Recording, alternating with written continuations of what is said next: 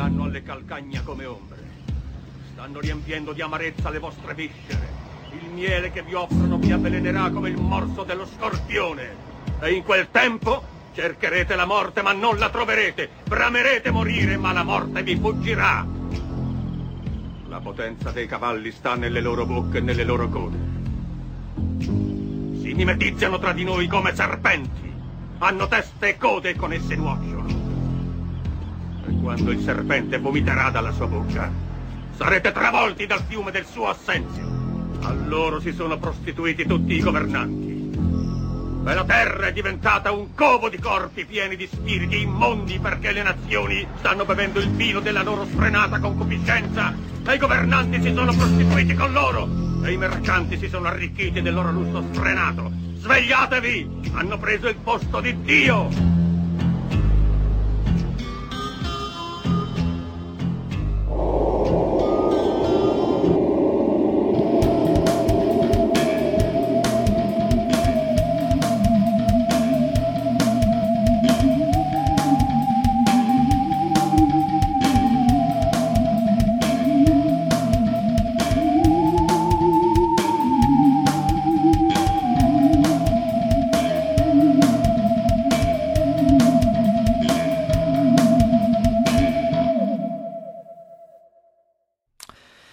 Benvenuti a Fantascientificast, puntata numero 17. Raccomandate l'anima al vostro creatore. Sono venuto ad annientarvi, anche perché ne ho veramente le palle piene. Benvenuti da Paolo Bianchi e da Omar Serafini, anche perché è incredibile, perché siamo governati da teste di morto.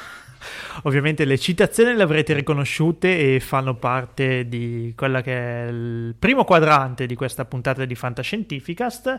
Eh, ricorre un anniversario abbastanza importante, se vogliamo. Sì, direi di sì. E direi che a questo punto possiamo partire con la Tavacron.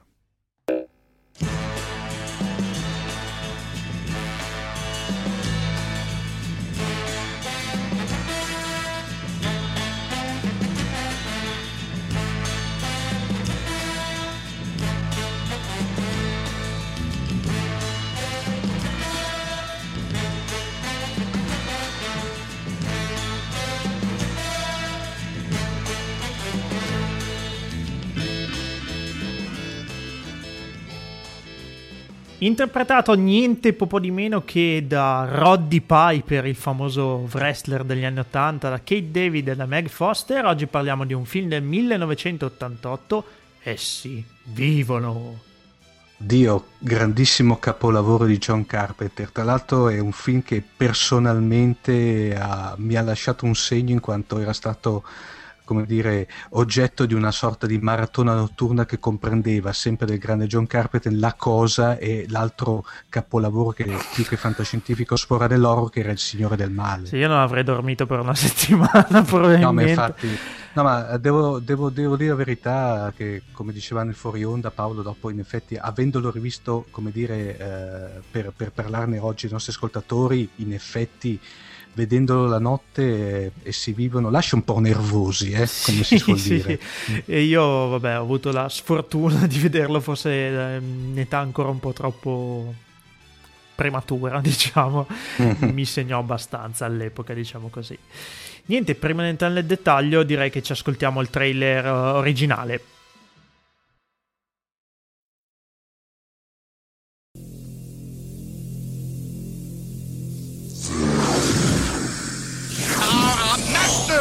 These things want, and why are they here? You still don't get it, do you, boy? They have recruited the rich and the powerful. They're running the whole show. Wake up! They're all about you, all around you. Blinded us to the truth. Take a look. They are safe as long as they are not discovered. I don't know what they are or where they came from, but we gotta stop them. Stay away from me. Put these on. They have us. Look at them. They're everywhere. Our owner. We have no other choice. I don't like this one bit. Leave it alone, man. It ain't none of my business. Ain't none of yours. We have been lulled into a trance. Listen to what I'm saying to you. We're in trouble. The whole world's in trouble. Control us. You're sending some kind of signals out of TV sets. I've got one that can see. Mama don't like tattletales. Now we start spilling some blood. Let's go. Push button. I have come here to chew bubblegum and kick And I'm all out of bubblegum.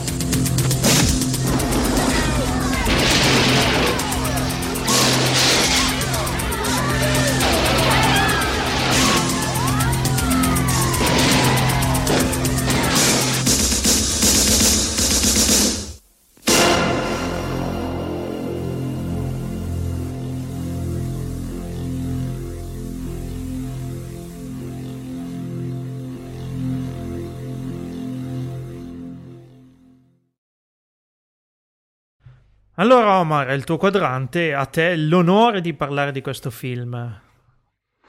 Dio, allora, come dicevamo prima, finché rende nervosi, vediamo un attimino prima di tutto di introdurre un attimino velocemente la trama senza dare troppi spoiler, anche perché è un film che consiglio vivamente di rivedere, anche perché eh, è, è anche in un certo senso abbastanza attuale. Infatti è ambientato in un questo diciamo non ben precisato prossimo futuro dove c'è un clima di recessione economica incredibile, crisi nera, eh, per cui eh, lavoro che manca, povertà diffusa e in questo diciamo sconsolante futuro si muove John Nada che è una sorta di lavoratore che lascia la famiglia per recarsi a Los Angeles in cerca di lavoro.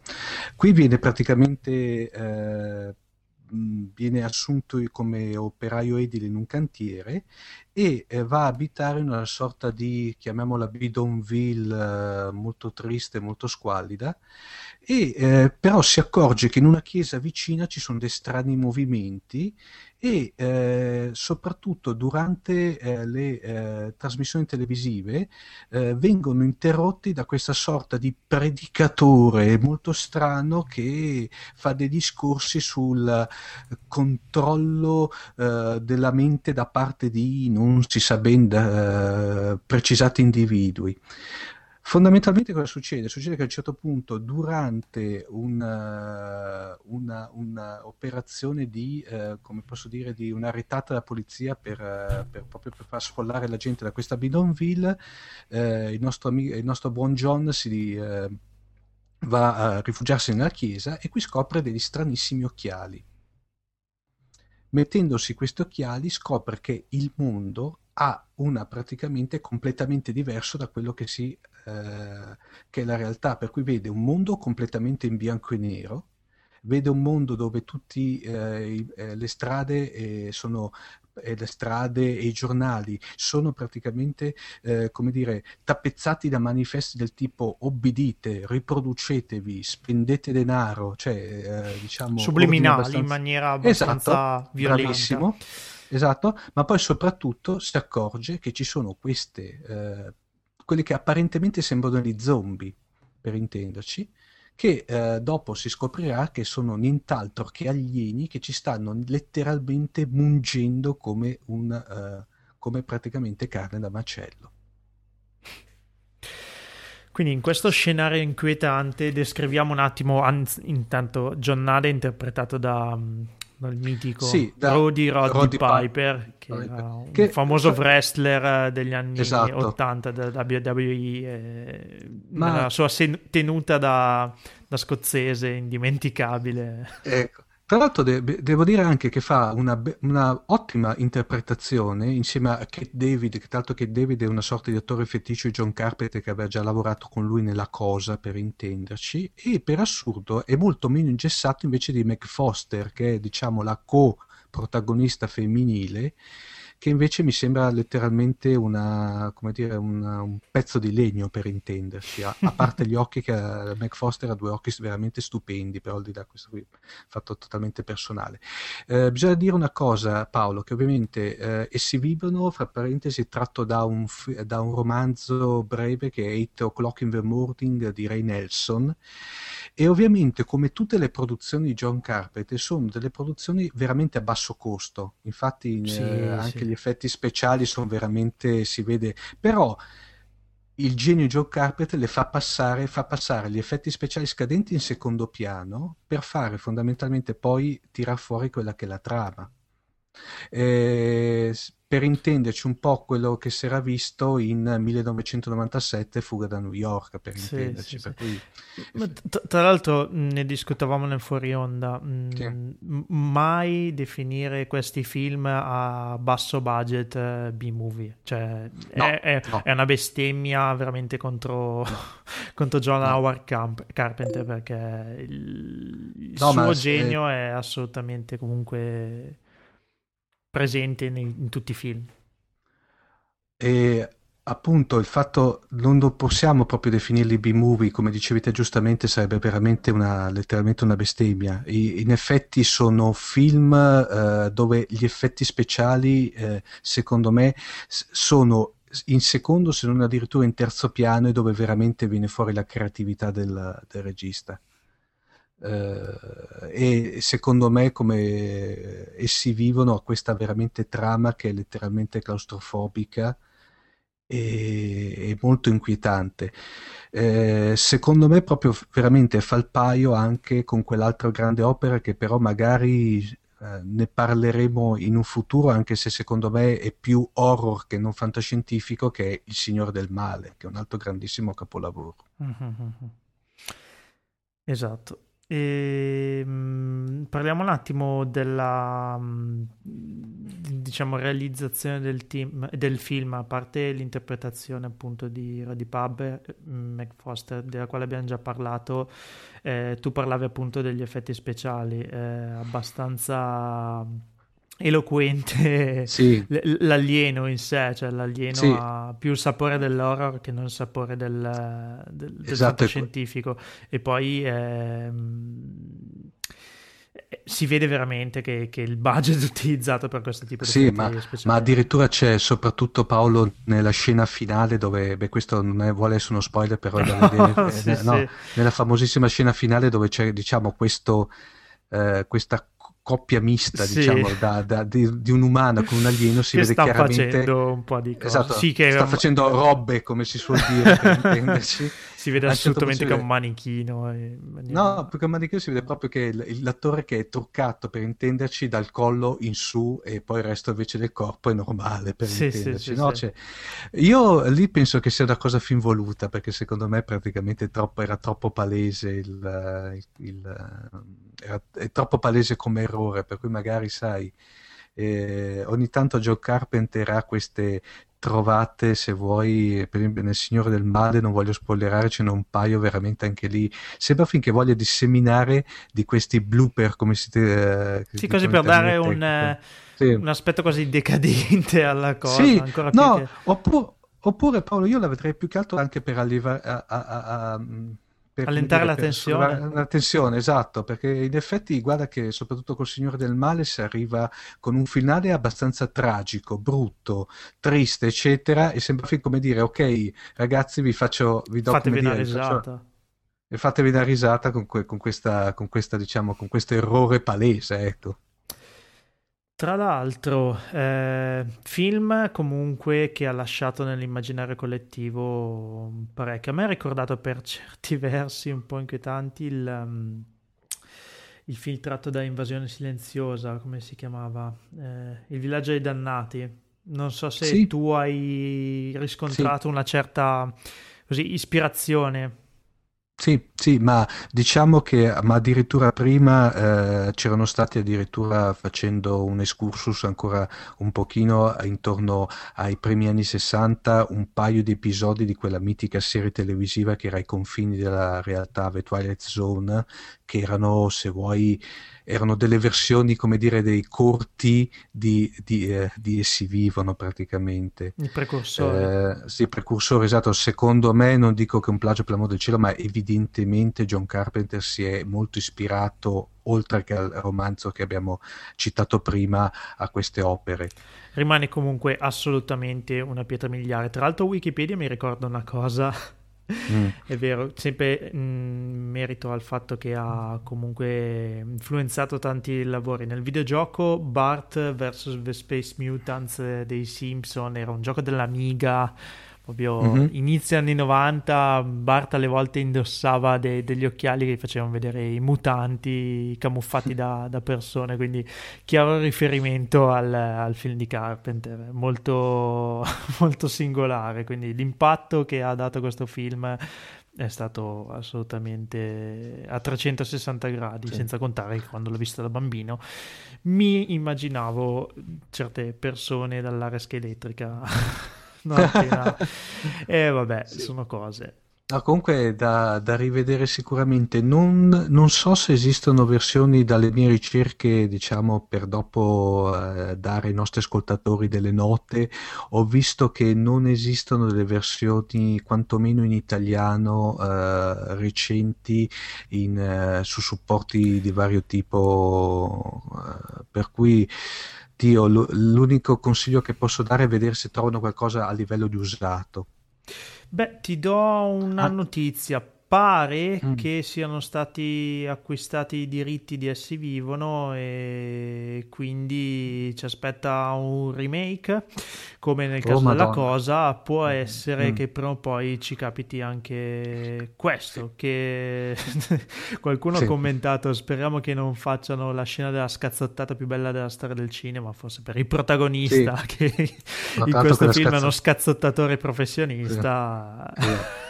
Chissà, eh, è sempre no, rischioso poi... secondo me fare i remake di sì, film di Carpenter. Sì. Tra l'altro poi è un, è un, film che una volta veniva passato anche abbastanza in televisione, spesso e volentieri, adesso fa parte di quelli che secondo me eh, li hanno talmente passati tante volte che dopo sono andati un po' a nausea evidentemente. Sì. Permettimi una nota personale, probabilmente se passasse oggi in televisione darebbe fiato alle corde di, di, di, di tanti complottisti che sì, sì, sì, diciamo che beh, fondamentalmente è anche uno delle, dei sottotrame, no? il fatto del complotto, sì, in sì, effetti. Sì. No? Va bene, speriamo che questa carrellata comunque su Essi Vivono vi sia stata, sia stata di vostro gradimento, noi ve lo consigliamo caldamente se non l'avete mai visto, è un lavoro assolutamente da, da vedere e da godersi. E a questo punto passiamo al secondo quadrante con il nostro Cylon Prof. My God, it's full of stars.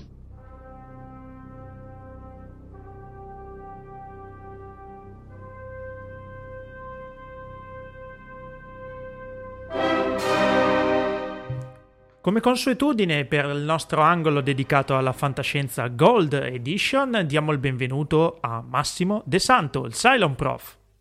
Carissimi, eccomi qui, buongiorno, buonasera, buon pomeriggio a tutti, in qualunque momento, luogo e ora ci stiate ascoltando. E dimensione soprattutto.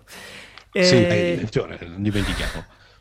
L'argomento che Max tratterà stasera è stato suggerito dal sottoscritto, uno splendido romanzo scritto nel 61 e dal quale sono stati tratti ben due film che io stranamente ho apprezzato tutti e due. Parliamo di... Eh, Solaris dobbiamo dire che eh, tuo è stato, come si dice appunto, un soave suggerimento. Sono qui legato da una settimana alla sedia con le catene. Paolo ha detto che non mi faceva andare via perché io devo dire che quando l'hai proposto ho accettato la sfida fino in fondo perché invece a me Solaris non piace proprio. No, no. con, con, un ghigno satanico che il Salon Prof ve lo svela questo fatto. No, oh. non è vero, non è vero. Eh. Però diciamo non è certamente una di quelle opere la cui lettura lettura o la cui trasposizione cinematografica mi ha entusiasmato, ma condivido con Paolo il giudizio che sia sicuramente innanzitutto una pietra miliare, cioè una, un'opera che ha avuto un grande influsso e comunque una storia assolutamente degna di essere raccontata, molto sofisticata, molto interessante. È mm. calato il silenzio, no? Dobbiamo fare così perché no, so, a, me, a me ha sempre. Diciamo, dai, diciamo, diciamo le, no. Cominciamo con i difetti, così subito possiamo poi passare ai pregi. Vai, I difetti prega, che, sono stati, che sono stati spesso su, suggeriti no? dai vari fruitori, e diciamo della versione letteraria è quella mh, tipica un po' forse del, de, degli scrittori russi, cioè quella di un po' di una di una certa pesantezza, di una certa ambientazione un po' cupa. Lentezza, eh, forse. una... La lentezza è più nei film, invece la, diciamo, l'accusa principale ai film, a parte il fatto che ovviamente eh, c'è stata la solita querelle tra mm, eh, l'autore del romanzo e, e, la, i, i, vari realizzatori, in particolare due realizzatori, perché in realtà ho scoperto facendo un po' di ricerche oggi che c'è stato anche un film per la TV precedente. Mm. Eh, mm non si riporta la scheda su Wikipedia, ma anch'io me lo sono perso, non l'ho proprio visto, mentre invece, ah ecco qua, vedo un film sovietico nel 1968 per la televisione, ma di questo non abbiamo traccia se non attraverso questa scheda, appunto, invece diciamo, il film del 1972 di, di Tarkovsky e poi la sua più recente del 2002 eh, riedizione, riproposizione famosa per la partecipazione di George Clooney, ambedue sono stati accusati sia di avere comunque un po' tradito lo spirito originale del romanzo e sia di essere molto lenti. Sì. Su quest'ultima cosa devo dire, io sono assolutamente d'accordo, sono di una lentezza esasperante. In entrambi i casi, per, in effetti. Non però... per niente Max dopo George Clooney è diventato testimonial del Nespresso. ecco. Ah, ecco, questo non ci avevo pensato.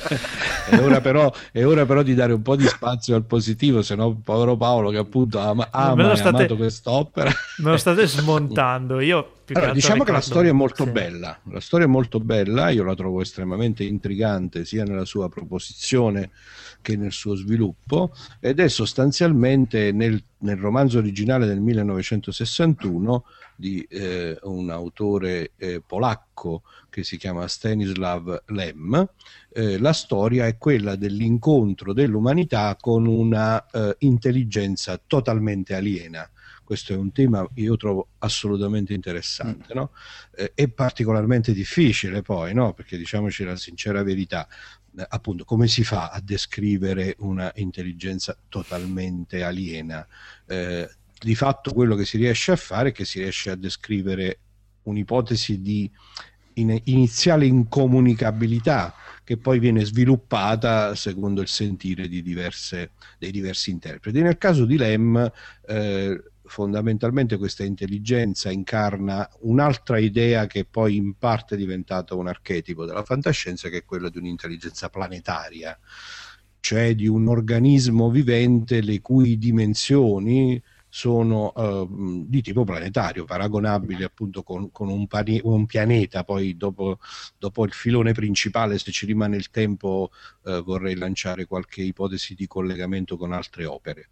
Nel caso in esame di Solaris, questa intelligenza è incarnata da un oceano senziente, un vero e proprio oceano che ricopre praticamente la totalità del pianeta Solaris. Solaris è il nome del pianeta eh, che ospita questo oceano e eh, il romanzo è costruito peraltro um, secondo i canoni della hard eh, science fiction perché è un romanzo che contiene tutta una serie anche di teorie eh, astronomiche. La scoperta di, di questo pianeta avviene perché c'è un'irregolarità rispetto a quelle che sono le previsioni fisiche del comportamento dell'orbita del pianeta stesso e via così.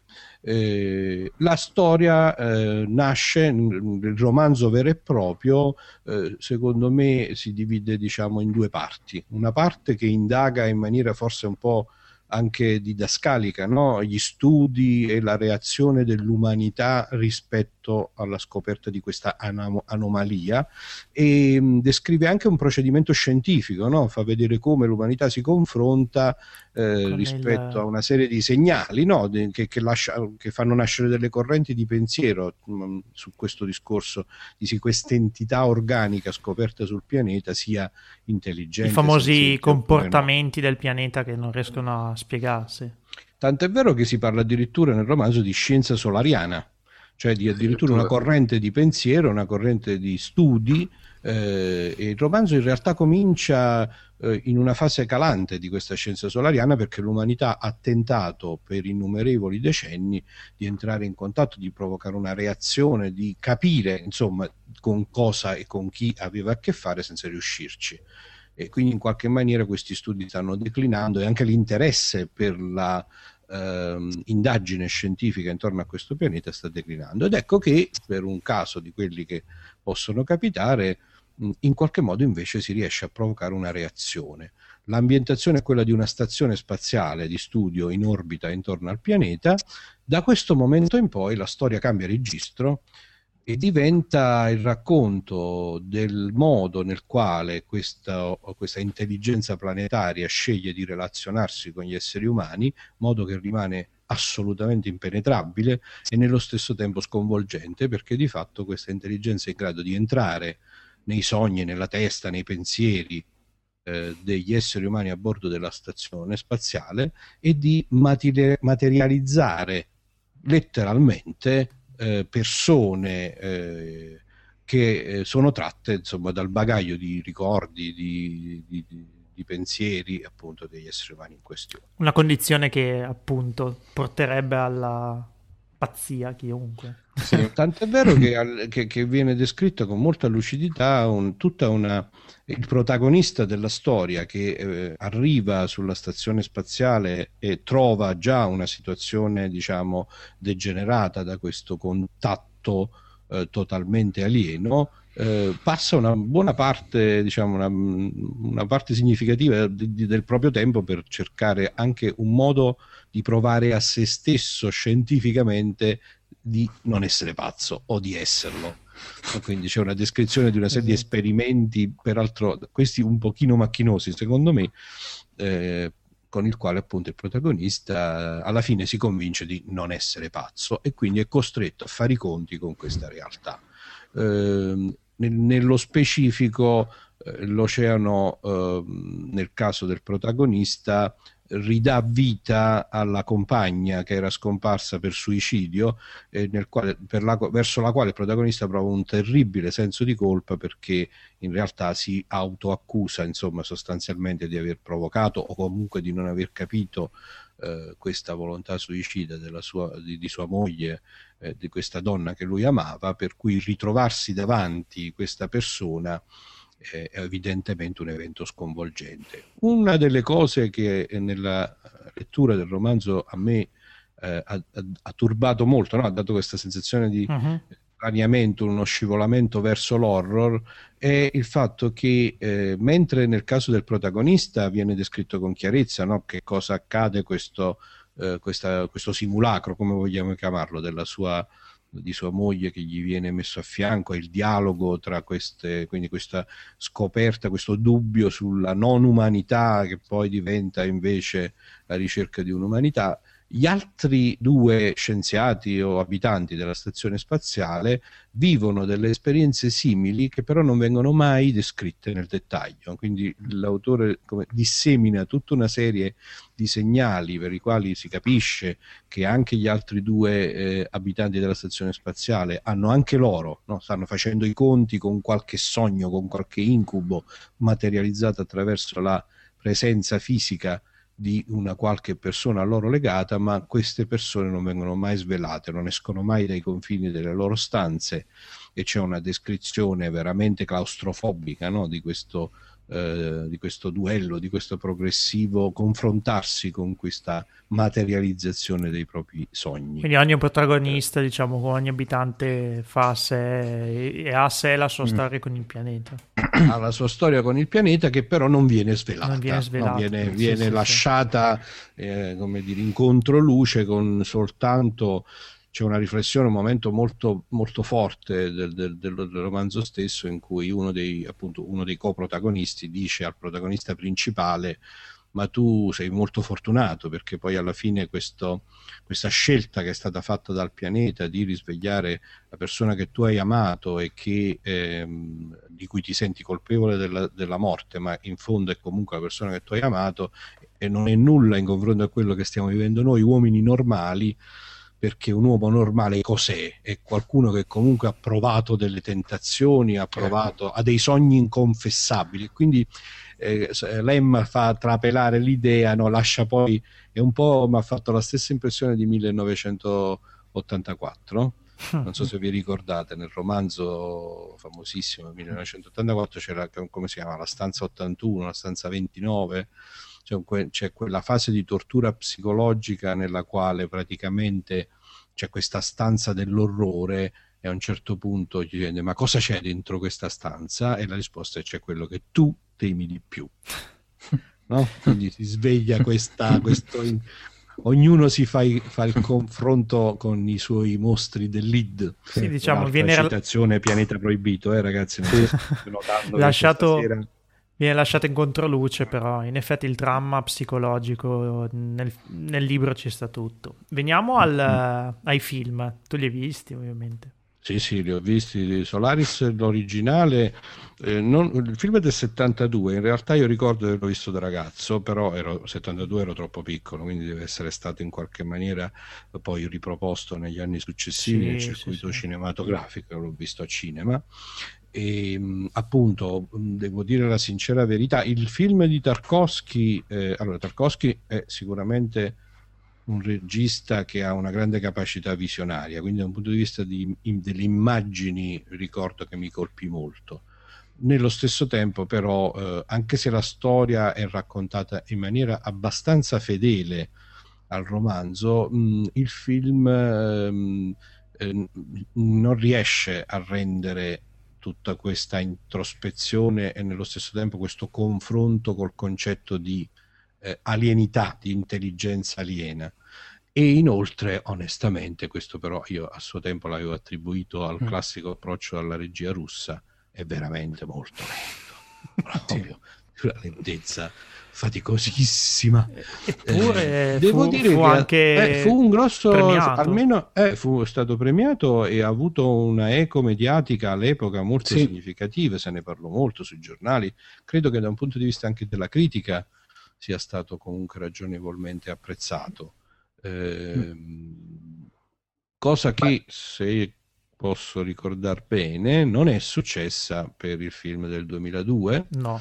di Soderbergh no, no. con George Clooney che però diciamoci la sincera verità ha veramente poi fatto fuori tutto non c'è rimasto niente sì è diventata una, una storia un, un po' diversa. d'amore sì esatto. è diventato un, un, film eh, incentrato su questa relazione, su questo dramma dell'amore perduto, della colpa e via così, ma in cui poi quindi tutta l'ambientazione fantascientifica e eh, questo scenario comunque inquietante ma eh, maestoso no? Della, dell'incontro dell'umanità con una intelligenza totalmente aliena e eh, che viene, come dire, eh, che si, si, intravede che è anche un'intelligenza superiore, un'intelligenza che in qualche maniera sfio, sfiora i confini della divinità, eh, in questa sua capacità di ricreare dei simulacri che però sono a loro volta degli esseri umani, questo scompare completamente, non c'è proprio niente.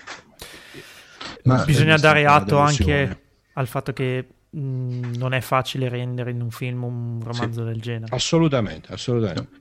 Io credo che sia uno scenario alla Dune, cioè sì. uno di quei, quei, romanzi in cui chi, quando tu lo leggi la capacità dello scrittore di suscitare immagini è molto forte, per cui un regista che lo legge si lascia cade nella trappola, si lascia intrappolare dalla voglia di rendere questa, eh, questa, queste immagini, no? questa filmicità immaginata, che però poi dopo nella pratica diventa una sfida ai limiti dell'inverosimile. Beh, rende un Max, po' poco, diciamo. Eh, quello che diciamo, io infatti dei due film, quello con cui nutro ancora un ricordo. Insomma, in conclusione stiamo dicendo, sì. ragazzi, leggete il romanzo, ma non andate a vedere i film, mi raccomando. no, beh, per no, dovere oppure... di cronaca penso che siano da, da vedere, nel senso... Sì, sì. Soprattutto, soprattutto quello originale, direi sì, Paolo, perché quello, quello la, il remake tra l'altro poi interessante un, anche una cosa che eh, a parte la pubblicizzazione in Italia del 74 che l'avevano eh, l'avevano fatto passare proprio come il, mi ricordo nei, nei, poster c'era scritto sotto la risposta della cinematografia sovietica a 2001 di sé nello spazio.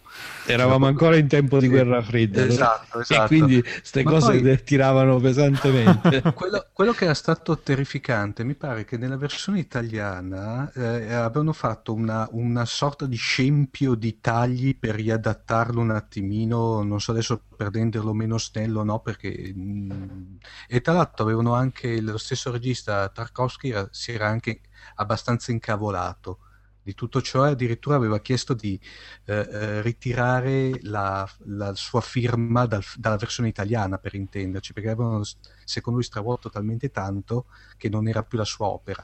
Era interessante che nella versione italiana l'adattamento, del, l'adattamento era stato curato da Dacia Maraini mm. ah caspita eh beh però ecco appunto devo dire che adesso eh, onestamente il film originale sar- saranno vent'anni che non lo rivedo mm. e quindi non lo ricordo eh, alla perfezione con freschezza. Eh, eh, però ecco mentre la parte visiva mi aveva molto colpito viceversa onestamente nella parte narrativa era molto complicato da seguire la trama perché poi lo sviluppo era veramente lento. Io peraltro credo di aver visto prima il film e poi aver letto il romanzo mm. e chiaramente poi la lettura del romanzo ha comunque chiarito tutta una serie di passaggi. Io sono passato dal processo inverso perché mi ricordo ancora, mi capitava in mano in una biblioteca quasi per caso e niente. Quindi forse seguendo il processo Co- inverso, forse Quindi tu hai letto prima il, prima il, libro e poi sì, ti sei letto, sì, sì, il film. Però hai ammesso che ti è piaciuto anche il Solaris del 2002, questa è colpa grave. No, allora, mm, storia molto diversa, stravolta. Film eh, ne ho visti di peggio, ecco, diciamo così, nel senso che sì, si poteva far meglio sicuramente, diciamo così. Però ripeto, Bene. la trama era molto difficile, bisogna dare molto atto di questo. La, trama sì. è effettivamente difficilissima. Allora, io eh, la cosa che, di cui assolutamente devo dare atto a Paolo è che questo è un romanzo comunque estremamente stimolante e ehm, un po' faticoso, ecco, questo è alla fine quello che abbiamo concluso, però vale senz'altro la pena di leggere il romanzo e certamente da questo romanzo si possono estrapolare alcune, diciamo, meta, eh, meta questioni, meta rappresentazioni certamente per esempio questa dell'incontro eh, dell'umanità eh, con delle intelligenze che sono di una scala, no? di un ordine di grandezza eh, superiore in qualche misura, sia in termini dimensionali, sia in termini magari di profondità, di saggezza, di capacità, eccetera, eccetera. E qui, incomprensibili, tra l'altro. Eh, incompre- eh, cioè, il tema forte di, è proprio questo, no? Quando, se l'umanità incontrasse una intelligenza di questo tipo, eh, quale sarebbe il risultato? L'alienità sarebbe tale da rendere impossibile la comunicazione? In fondo Solaris poi sviluppa questo tipo sì. di, di, questione, no? La, attraverso appunto questa relazione dell'uomo con, dapprima con i simulacri, diciamo con queste immagini dell'uomo, dell'uomo stesso che sono forse il modo in cui l'intelligenza aliena poi percepisce l'umanità stessa, no? E la mette a confronto come uno specchio, come in uno specchio con se stessa. Oppure ci potrebbero essere altri scenari. Allora io così, giusto per buttare qualche, mh, mm, qualche amo per future discussioni, mm-hmm. anche Vai, per butta. altre letture, eh, ho cominciato a pensare, per esempio, ecco, eh, usiamo, usiamo il parametro intelligenza planetaria. L'intelligenza planetaria, per esempio, la troviamo in Asimov nel mm-hmm, ciclo giusto. della fondazione, vi ricordate mm-hmm. che c'è un intero pianeta, lì è un punto di vista un po' diverso, eh, però molto interessante anche quello, c'è Gaia no? nella, fine, nella, mm. nella parte... È un punto d'arrivo, diciamo. Eh, è Fondazioni a Terra, eh, lì con un percorso, vabbè, noi abbiamo parlato no, del ciclo dei robot, con un percorso un po' particolare, diciamo un po' anche secondo me un po' forzato, artificioso eh, per arrivarci, ma comunque l'ipotesi è che ci sia un pianeta, un intero pianeta che esprime una coscienza globale, che è fatta di tanti individui che sono, rimangono individui, ma che, che però alla fine hanno trovato una forma quasi di immortalità eh, in, questa, eh, in questa coscienza globale. E in quel caso lì, per caso, nel caso di Asimov, viceversa, il fatto di avere una dimensione diversa e di essere una eh, coscienza, un'intelligenza planetaria non è un ostacolo alla comunicazione, anzi, perché addirittura c'è un, descritto un processo quasi di in realtà è un po' alla blob, no? Cioè quasi un inglob, viene, uno viene inglobato, diventa mm. parte di questa coscienza planetaria, anche banalmente mangiando qualche cosa del pianeta, cose di questo genere, se non ricordo male. Completamente diverso, per esempio, è un approccio che mi è venuto in mente pensando da un punto di vista dei film, vi viene in mente un film non particolarmente di successo per la verità, Mm. in cui c'è una visione simile, c'è, un, pro- c'è un discorso dell'incontro con un'intelligenza planetaria, è Final Fantasy. Vi ricordate Final Fantasy? Sì, The Spirits sì, Within? Sì, sì, Final sì. Fantasy è un film che per la verità eh, ha avuto anche quelli una storia strana, è stato un flop terrificante, anche se ha avuto un'es- un'enorme serie di riconoscimenti tecnici perché è stato, diciamo, ha veramente fatto fare un salto alla percezione di quello che significa un film fatto al computer, che in- si inseguì un realismo ai limiti veramente della, della demenza. E, e in Final Fantasy c'è proprio c'è uno stesso concetto, c'è un'intelligenza lì, più- una coscienza planetaria. eh, la storia è molto ingarbugliata, insomma, non si capisce niente, ma comunque mi ricordo che da un punto di vista visivo Final Fantasy mi fece una grossa impressione con questa atmosfera nella quale si vedeva l'anima, lo spirito del pianeta e eh, si tentava in qualche modo di entrare in contatto senza riuscirci. C'è anche lì un discorso di incomunicabilità in qualche maniera. Molto giapponese come film. Sì, molto giapponese. Sì. Un'altra serie che abbiamo citato e che mi fa piacere richiamare qui, che ha una problematica simile, quella dell'incomunicabilità stavolta, e, e dell'intelligenza collettiva, anche se non planetaria, è il ciclo di Ender. Ricordate il ciclo di Ender, Sì. di cui appunto speriamo Sì. che tra poco sì, esca il film e che speriamo pure che non ce lo rovinino. Il ciclo di Ender, nel ciclo di Ender eh, il- la, la guerra tra gli umani e eh, le formiche eh, in realtà è generata da un problema di incomunicabilità perché le formiche hanno un'intelligenza collettiva per la quale la regina non percepisce i singoli esseri umani come individui e questo eh, per- crea un'incomunicabilità.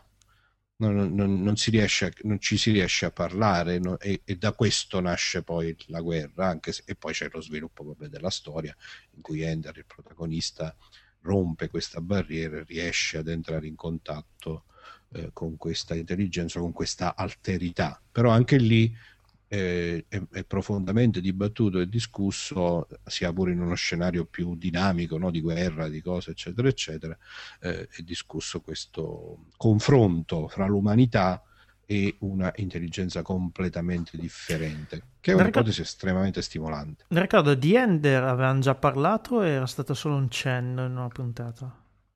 No, Se la memoria non mi tradisce, ne abbiamo parlato. ne abbiamo parlato. Mm, mm, mm, ok.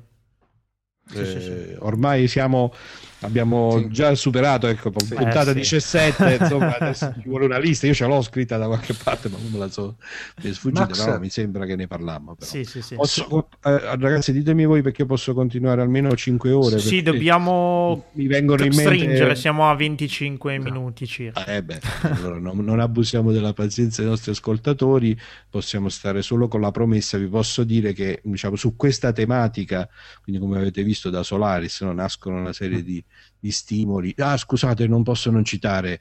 eh, ovviamente l'intelligenza del monolito nero di 2001 Odissea dello spazio è in qualche maniera comunque la rappresentazione di un confronto tra l'umanità e qualcosa di Di, misterioso. di misterioso. E e- peraltro nel film, se vi ricordate la scena finale, Mhm.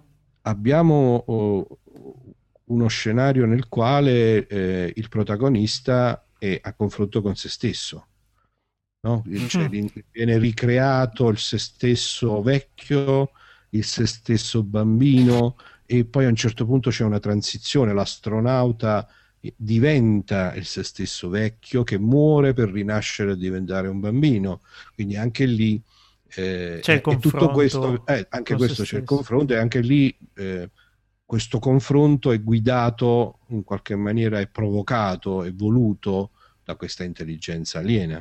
Quindi, se volete, il cerchio si chiude. Quella era la prima puntata eh, del, nostro, del nostro podcast. abbiamo ormai tessuto la ragnatela. Adesso possiamo salutare i nostri ascoltatori, a meno che non vogliate chiedermi Ma qualcosa. ce ne sono ancora tante di cose da dire. Comunque, No, la non l'abbiamo ancora ris- chiusa. ogni- No, chiusa rispetto diciamo a questa chiacchierata che a partire da Solaris no, volevo t- tirare un po' le fila di una serie di possibili ripensamenti di alcune cose che avevamo già presentato e anche eh, di letture o di io, ognuna delle per esempio appunto di prendere il ciclo della fondazione di vedersi Final Fantasy abbiamo fatto il programma fino a Natale un dai. bel percorso quindi dobbiamo, Silent... Omar alla fine ci dobbiamo congratulare con Paolo che sì, dai, tutto, un, tutto, sommato, eh, dai. Rispetto a un tema che ci aveva inizialmente un po' spaventato, no, Madò, sì. Solaris, noioso, eh? Invece hai visto? La, la fatica sarà porti... ripagata. La promessa che ho fatto, Max, la mantengo. non ti preoccupare. Esatto. Quindi il Salon Prof ha chiuso la sua ragnatela per questa puntata. Noi lo ringraziamo e gli diamo appuntamento alla prossima. Grazie a voi, ragazzi. Arrivederci.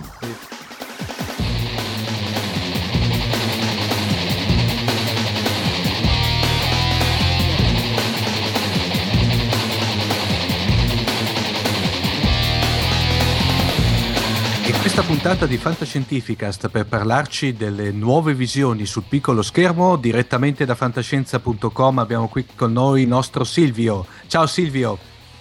Ciao Paolo, ciao Marco.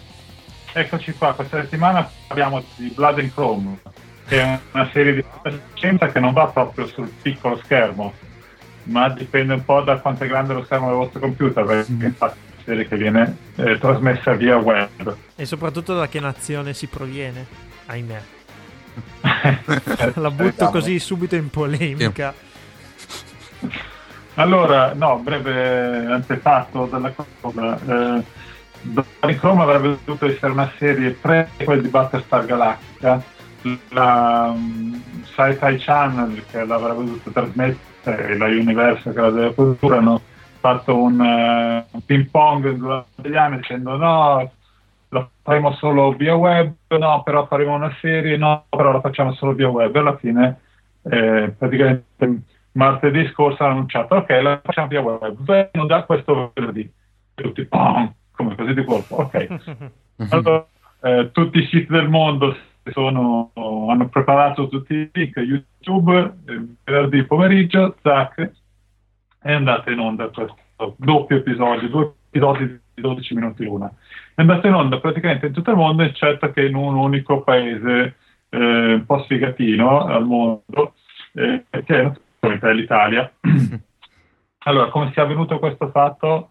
Eh, non abbiamo dati precisi perché io ho chiesto, ho mandato una mail alla, alla press, eh, all'ufficio stampa di Machinima, che è la società che lo distribuisce, che distribuisce questo telefilm sul web, ma non mi hanno ancora risposto, magari non mi risponderanno mai, non lo so. Eh, comunque eh, la cosa si è svolta in questo modo. Machinima produce una, varie, serie, varie, serie di, di web eh, telefilm, come mm-hmm. chiamarli, eh, sono tutte visibili anche in Italia sul loro sito. Quando andate in, eh, sul web Blood Chrome è stato visibile anche in Italia per almeno un'oretta. Poi è arrivata la mannaia ed è stato chiuso. Quindi diciamo da giornalista che conosce un po' queste cose, la mia opinione è che è arrivata una telefonata di Universal di chiudere il rubinetto per l'Italia, eh, quindi diciamo la colpa è molto probabilmente dell'Universal. Eh, ho indagato successivamente chiedendo a un po' di amici che si trovano in vari paesi del mondo, per certo che eh, in quei paesi il, la, il, filmato non era stato chiuso, si parla di Francia, si parla di Giappone, si parla di Gran Bretagna, si parla di Germania, eh, quindi diciamo la mia opinione è che sia stato chiuso solo per l'Italia. Ma la, la, domanda fondamentale, tra l'altro io ero l'amico dalla Francia, giusto per, eh, tra l'altro la domanda però è perché? Cioè perché Universal ha deciso di fare una mossa del genere solo sul nostro paese? È quantomeno strana questa decisione, a meno che abbia la Sparo accordi con qualche pay TV locale.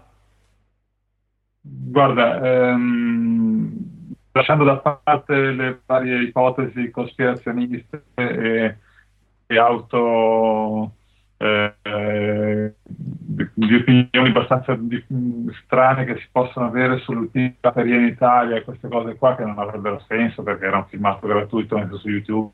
Sì, appunto. La motivazione plausibile è che ci sia già un contratto in essere per la trasmissione eh, del, degli episodi su una TV italiana, che può essere da una parte Fox che ha trasmesso Galactica eh, negli anni, diciamo, nel, come prima visione eh, mm.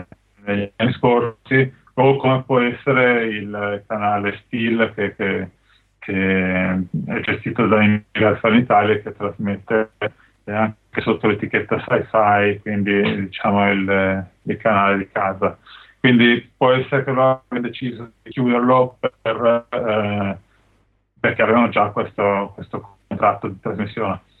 Eh, qualunque sia comunque questa giustificazione, personalmente la trovo una decisione scellerata, perché non puoi fare una cosa del genere promuovere a livello mondiale un, un episodio e poi non trasmetterlo in un paese. Eh, con il risultato poi, con il risultato che dieci minuti dopo lo stavano vedendo tutti scaricando dai... Sì, da, sì, da... sì, sì, esatto. Mm-hmm. L'effetto proprio... Eh, lo sanno loro, lo sanno tutti che ci sono, quindi è veramente mh, mm, una scelta eh, che non ha carne coda, dal mio punto di vista che rappresenta l'ennesimo incoraggiamento ad andare a, a scaricarsi le cose di torrent come la decisione eh, che vi ricordate in luglio di mandare Prometheus tre mesi dopo e così via. La gente nel 2012 non ha più voglia di aspettare i loro comodi. Voi non ci date le cose, ce le andiamo a prendere. Questo, dovranno tenerne conto, se ne, renderanno conto sarà sempre troppo tardi. Vabbè, eh, Ormai... se ne rendono conto dal danno economico quantomeno. Perché qua si parla comunque di un danno economico, mancati introiti pubblicitari, eccetera, eccetera, che potevano avere benissimo tramite il canale di YouTube. Che dire? Non ce ne sono, ce ne sono pochi, diciamo, ce ne sono più che altro per la macchina che vive della sua reputazione di distribuire un sacco di copie, però era comunque un telefilm trasmesso gratuitamente su YouTube, quindi eh, eh, che cosa ci avrebbero perso a trasmetterlo, insomma magari aveva avuto tre spettatori in meno, ma comunque si parla sempre di tv eh, che, che, vivono sugli abbonamenti, non è che uno fa l'abbonamento a Sky o, o a Mediaset Premium per vedere due puntate da 12 minuti. Di sì. sì, sì, sì. Mm, mi sembra un po' eccessivo. Chiaro. Se posso continuare la mia chiacchierata, eh, vorrei passare da questo argomento a un altro argomento che è in qualche modo collegato eh, che eh, riguardano le serie televisive che stanno andando in onda invece negli Stati Uniti all'inizio di autunno. Eh, non ce ne sono moltissime di fantascienza, ce ne sono varie, diciamo, un po' di confine. Eh, le accenniamo un po' rapidamente, anche se abbiamo già parlato, mi pare, qualche puntata scorsa. Um, una tra le più interessanti, tra virgolette, è L'Astro e Sorte, che è una serie che è un sottomarino che si è ribellato diciamo che, ehm, al, al, governo degli Stati Uniti perché ha ricevuto un ordine di lanciare delle teste nucleari, ma questo ordine non è arrivato in modo eh, chiaro, per cui si sospettano queste azioni. È una serie con molta adrenalina, con molta, molta tensione, non male, devo dire, fatta abbastanza bene, anche se tutto sommato se si va un po' a cercare qualcosa di profondo dentro è difficile trovarlo, però insomma eh, si, si guarda abbastanza bene. Un'altra serie fantascientifica che è iniziata eh, su questo autunno è Revolution, che è una serie prodotta da J.J. Abrams e che parla del, ehm, di un mondo in cui per un motivo che si va scoprendo piano piano, puntata dopo puntata, la corrente elettrica è venuta a mancare, per cui è, è, tutti, qualunque tipo di motore elettrico a batterie non funziona più e la, la civiltà è crollata e si è instaurato un, diciamo, un, un sistema bucolico dominano le milizie di, di uomini armati. È un po' un classico dei film di dopo bomba, un genere che, che, che, di solito in televisione non, non ottiene grosso successo, infatti anche questa volta non sembra che che questa serie ha moltissimo da dire, sinceramente. Quindi Eh, diciamo che non sta avendo comunque il successo sperato, anche in questo caso.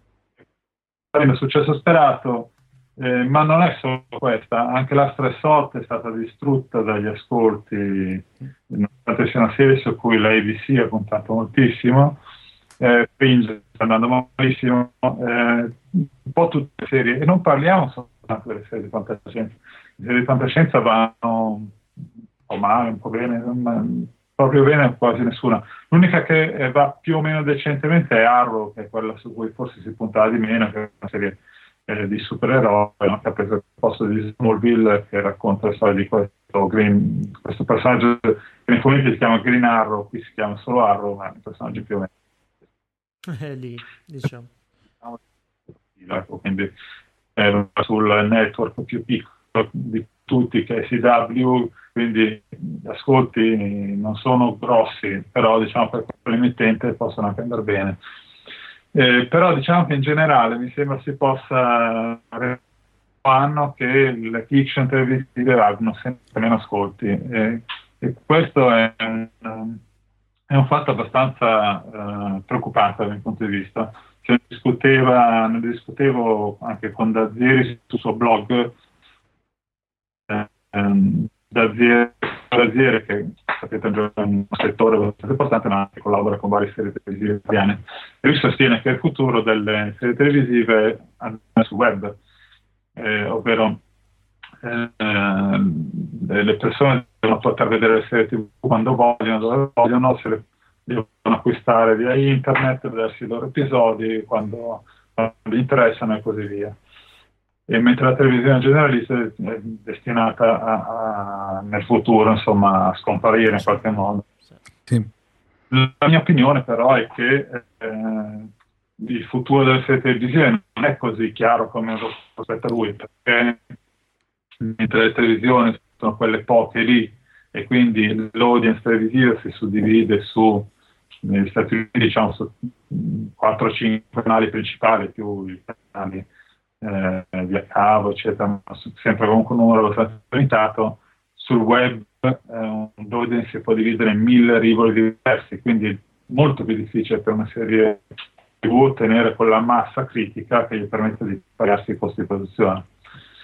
E, e, e comunque tra questo presente in cui le serie vengono pagate dalle televisioni e un futuro ipotetico in cui le serie vengono pagate dagli utenti tramite l'acquisto di internet, c'è tutto un periodo intermedio in cui le televisioni non saranno più in grado pian piano di pagare serie tv perché non avranno abbastanza ascolti e quindi preferiranno andare su altri tipi di trasmissioni.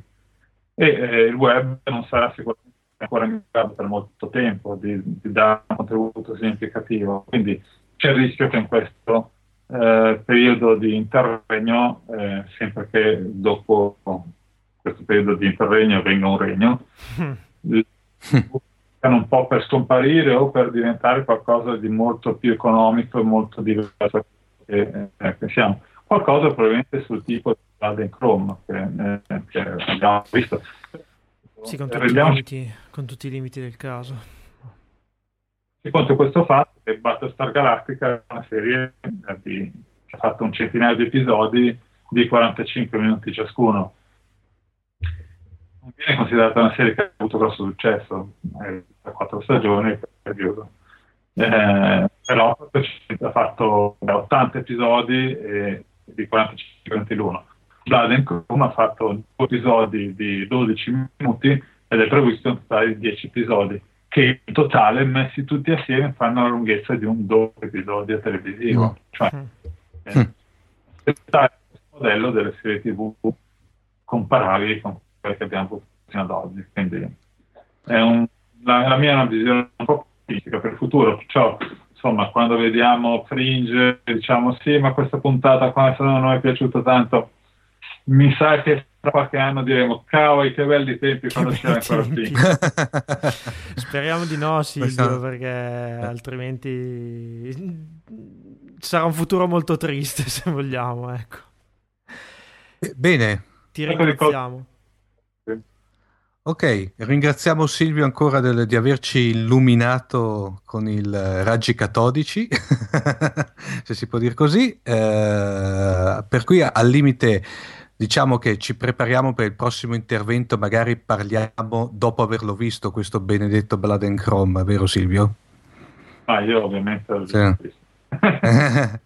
ok, Silvio, grazie ancora e a questo punto alla prossima puntata.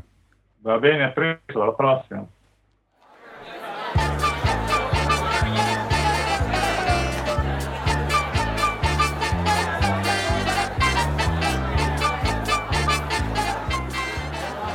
Abbiamo l'onore in questo episodio di avere come ospite qui a Fantascientificast un personaggio al quale io almeno devo un sacco di notti passate insonni. Abbiamo in linea Luigi Rosa. Saluti a tutti. Realizzatore, Ciao. tra le altre cose, un bellissimo portale dedicato a Star Trek in italiano, Hypertrek, e per quello che ho perso un sacco di notti. Ti ringrazio per questo davvero molto, Luigi. Ah, grazie Ciao, a voi. Ciao. Dunque, Luigi, niente, eh, prima di tutto magari eh, parlaci per le pochissime persone sulla faccia della Terra e dell'intera federazione che non praticamente non ti conoscono, magari parlaci un secondo, un, introduciti per intenderci. Ah, dunque, eh, io sono uh, fan di fantascienza e di Star Trek.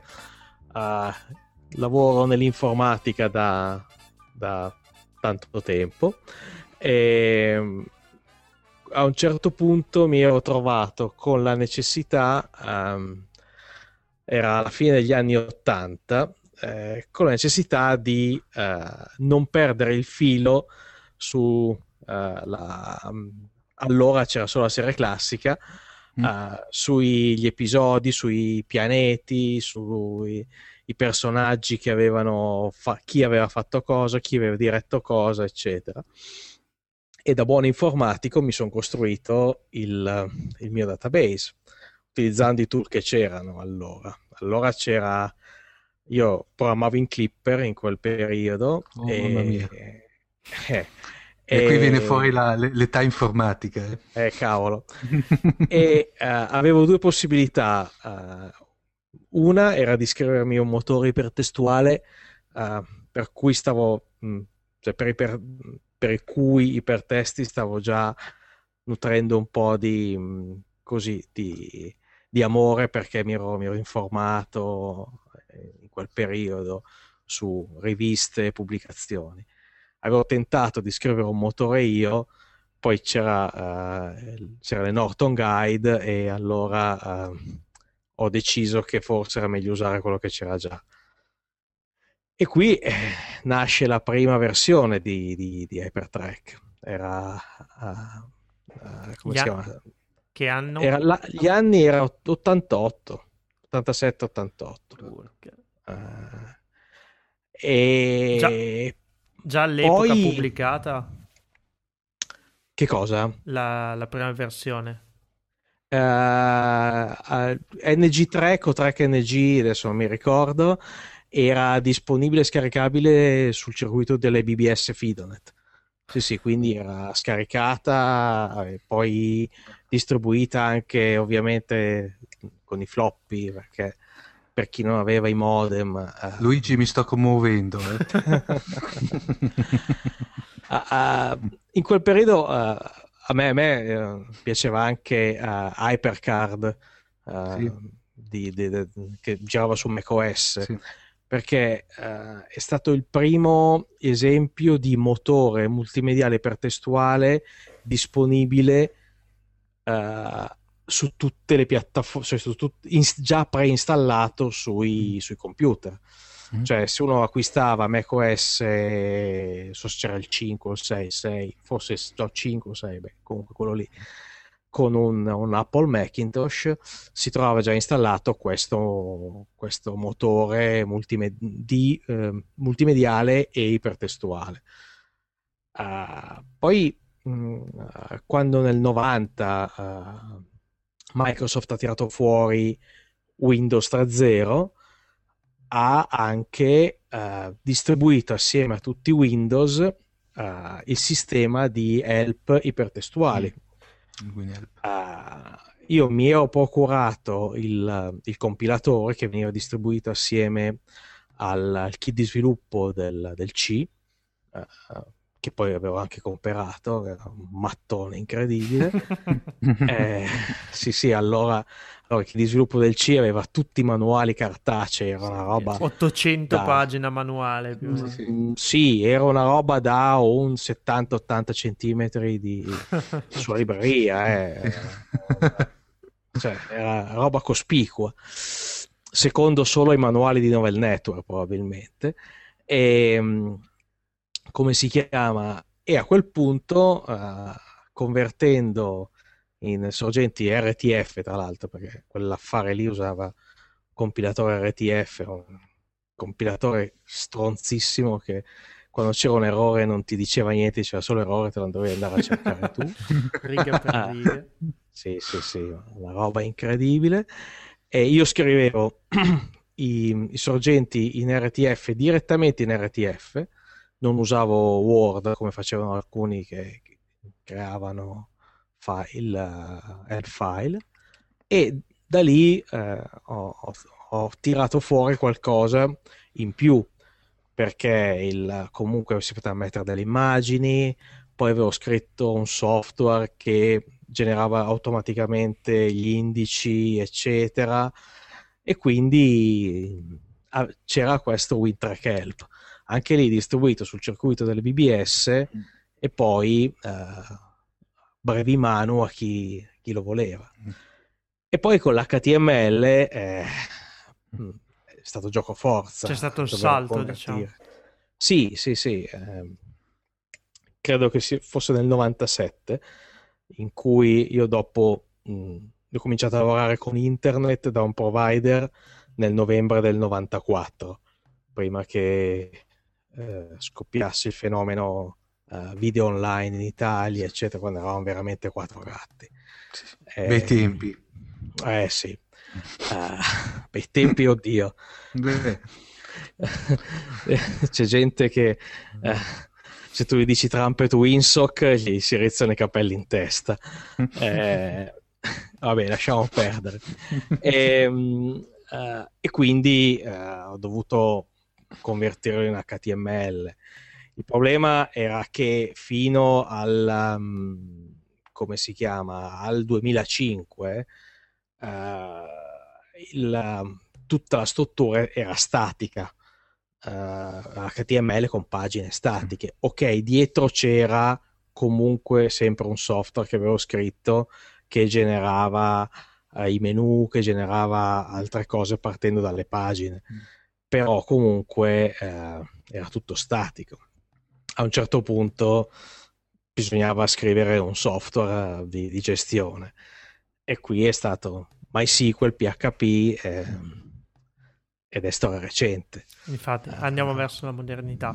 Una domanda sì. che mi sono che si chiederanno molti, tutta questa mole di dati, ok, negli sì. anni 80 hai cominciato a raccogliere tu sì informazioni, ma a quanti a quante mani è stato compilato Hypertrack nella sua Ah, guarda, più... le puoi contare se vuoi, sono tut... ogni, ogni persona che ha collaborato anche segnalando una virgola, letteralmente una virgola fuori posto, è stata citata.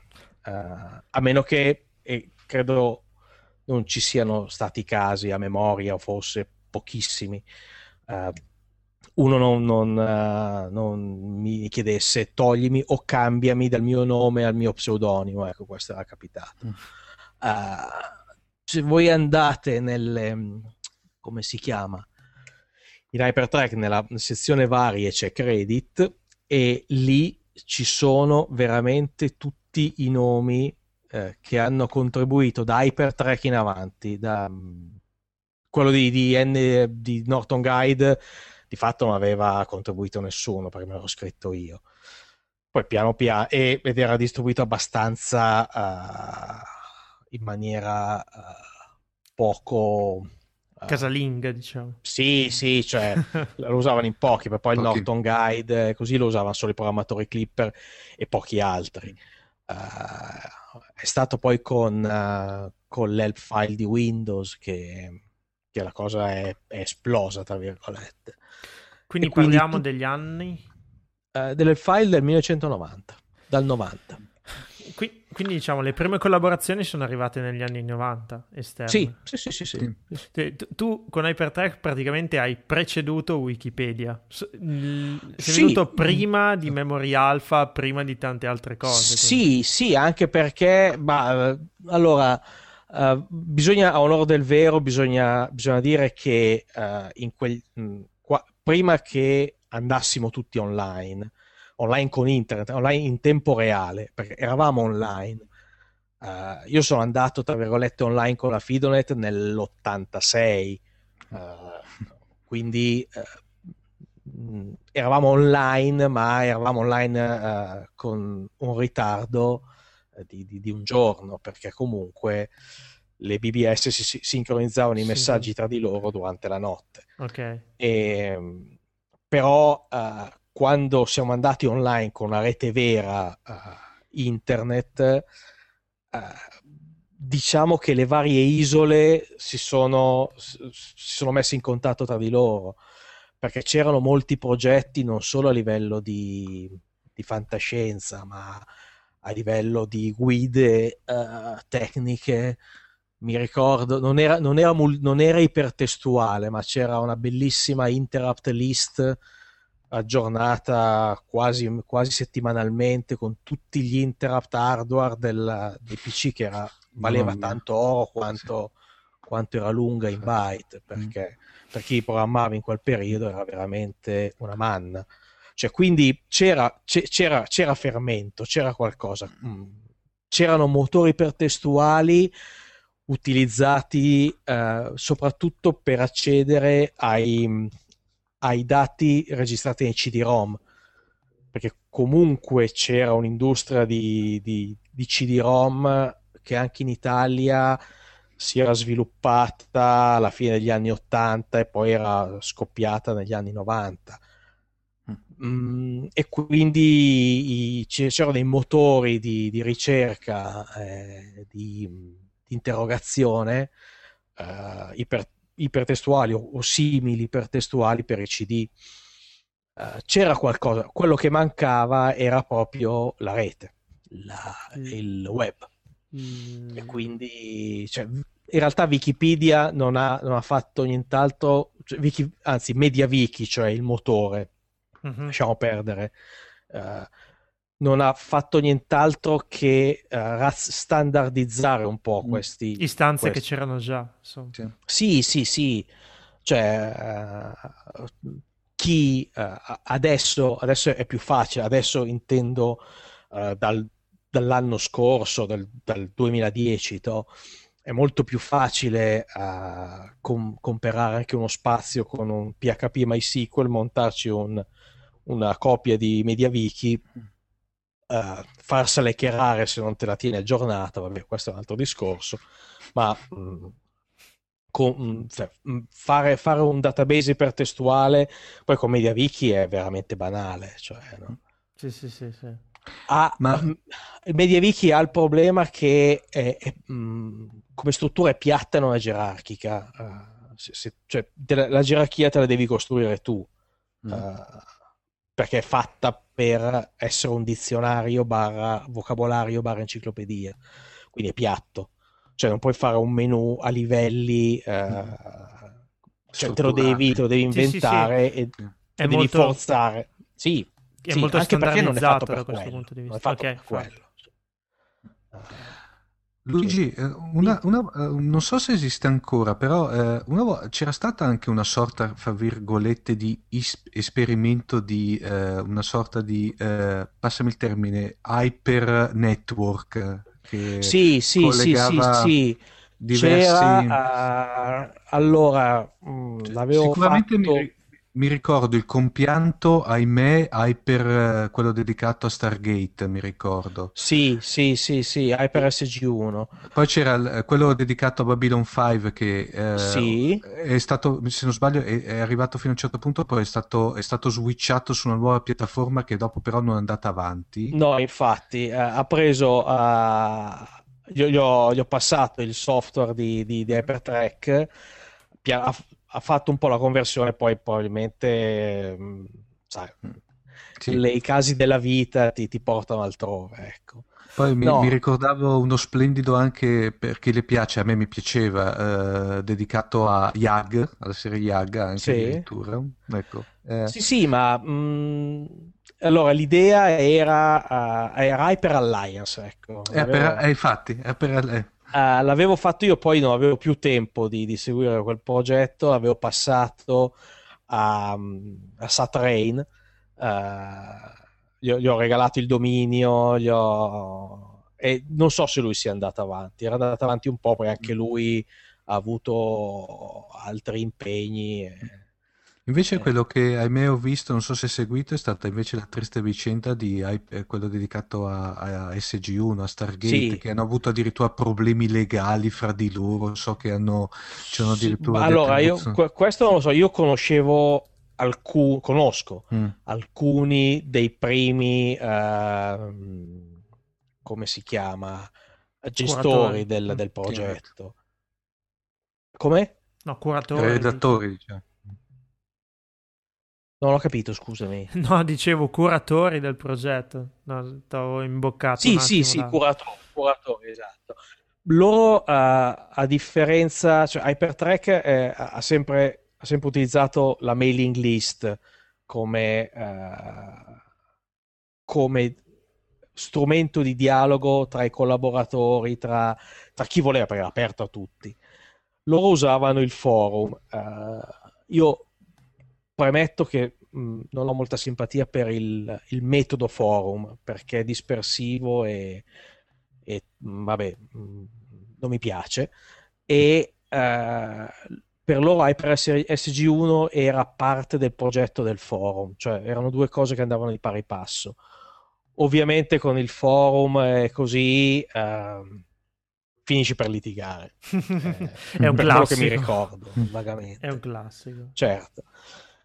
E, e quando vuoi contemporaneamente tenere in, tenere in piedi una community e, e, una, um, e, un database, poi alla fine, poi mh, mm, vabbè, anche queste, ripeto, sono scelte. Non... Io proprio per evitare eh, problemi di tipo imperiale ho sempre limitato molto la parte iconografica e uh, cioè le foto, uh, dando più importanza alla parte testuale. Uh, anche tutta la grafica di Hypertrack non, ovviamente contiene dei riferimenti grafici a Star Trek, però non è una copia mm-hmm. di uh, qualcosa di, di, Star Trek. Questa è una cosa che ho, ho, sempre voluto fare per due ragioni. Primo, perché uh, cioè, con tutta la, la, creatività che c'è in giro, perché dobbiamo copiare. Secondo, proprio per evitare uh, di usare loghi e grafie, cioè logo inteso come il nome e il scritto con quel carattere, con quei colori, eccetera.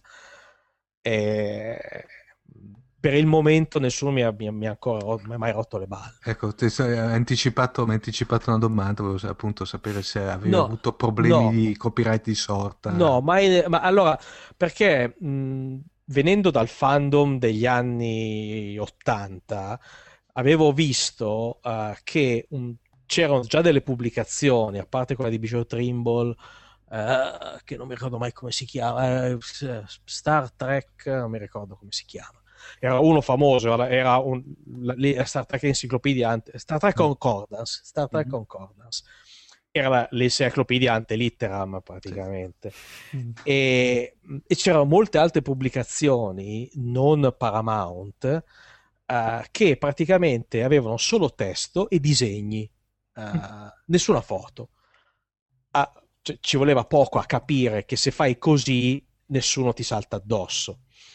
Cioè, non, e, e, quindi ho cominciato anch'io a dire, vabbè, ma se io mi tengo sotto quota radar, se io comunque dimostro o posso dimostrare che la parte testuale è preponderante sulla parte eh, iconografica, tengo le foto a bassa risoluzione, quindi nessuno mi può dire tu hai le foto online, nessuno se le stampa, se, se le va a far firmare, eccetera. Perché all, all'inizio quando c'era Inter, quando Internet è esplosa e così, molti avevano foto ad alta risoluzione di, di fot- fotografie copyright e veniva, e veniva contestato loro proprio questa cosa, che fosse ad alta risoluzione, perché tu te la stampi e...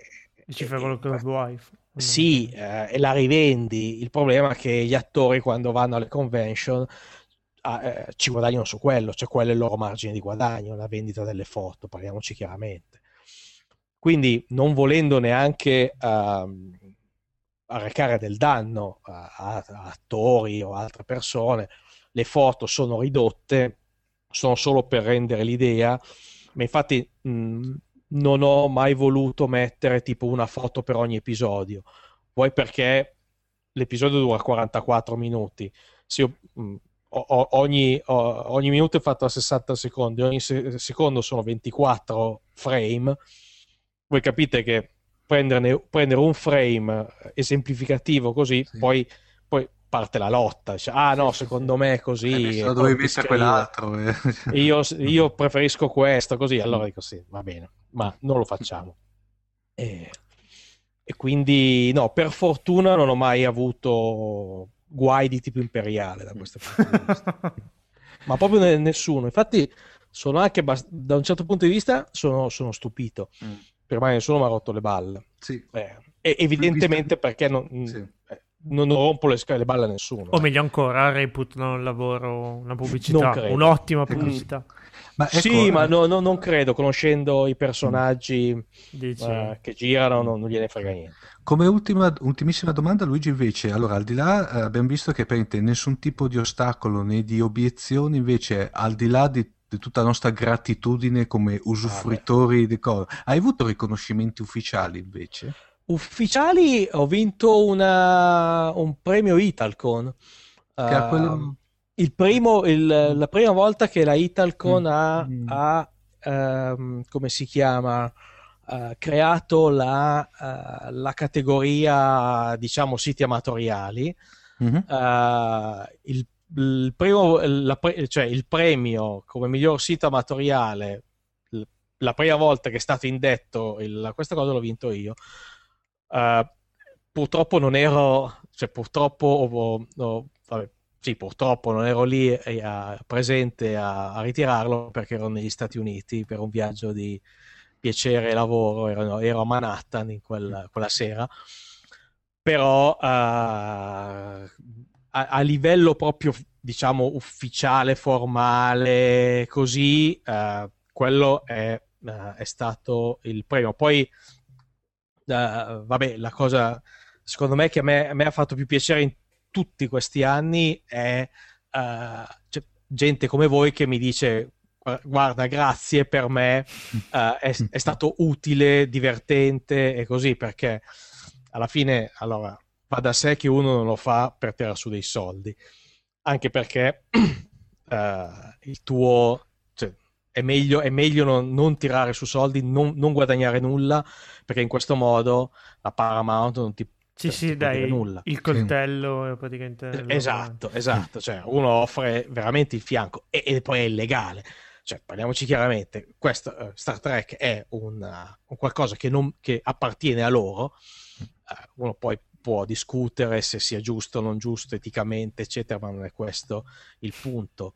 La legge dice così e quindi eh, è meglio non andare contro la legge perché già uno non ci guadagna, se poi deve anche sì. andare a litigare in tribunale, cioè, mm. manda, manda, a quel paese tutti. Perché... E, ehm, questo è il uh, come si chiama l'unico uh, premio formale, sostanziale. Poi non so, ci sono altre cose interessanti, tipo la citazione nella bibliografia di, di una tesi di laurea o citazioni nel, in vari libri. Uh, o che ne so, nella, in un numero di MC Link, credo. Eh, scusate, MC, MC Microcomputer. Uh, piccolo lapsus. Mamma mia, parlia- parliamo anche qui eh, con pianto MC. Eh sì, eh, eh, al- altre cose, però sai, la, la, la, cosa più bella, la, secondo me, a parte questi premi che eh, per la carità sono, sono gratificanti e, e, comunque fanno piacere, quello che eh, era, ha fatto piacere è comunque, ripeto, persone che, uh, tra virgolette, normali, che sono le più importanti dopo tutto, che ti dicono grazie, uh, è bello, mi piace, mi è, ser- mi è servito, mi ha divertito. Eh, si- significa che uno ha fatto tutta questa cosa eh, eh, anche per far, per far, divertire qualcun altro, mm. cioè non, non, l'ha fatta solo per sé. Quindi... E sì. No, di, mh, chiudendo quindi sì. ancora grazie a Luigi per questo mega lavoro. Voi se non lo conoscete mi raccomando www.hypertrack.info è l'indirizzo che fa per voi la, la, pagina curata da Luigi che è assolutamente unica nel suo genere e davvero mh, una pietra miliare per tutti gli appassionati di Star Trek in Italia noi, come concordato, ci sentiremo presto poi, Luigi, per eh, okay. altre chiacchierate. Molto volentieri. Sarai nostro graditissimo ospite. Grazie mille. Grazie mille. Grazie ciao, a tutti. Luigi. Ciao. Arrivederci a tutti. Ciao.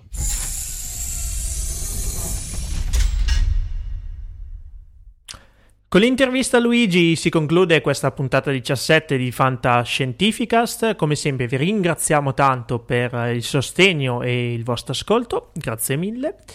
E scusate per qualche intoppo tecnico che è successo anche in questa puntata 17. Potevano forse mancare nella puntata 17? Non eh, direi proprio di no. eh. Insomma, l'intervista di Silvio è diciamo, stata un pochettino problematica a livello di banda. Ad ogni modo, eh, prima di chiudere delle ultime notizie, direi contatti.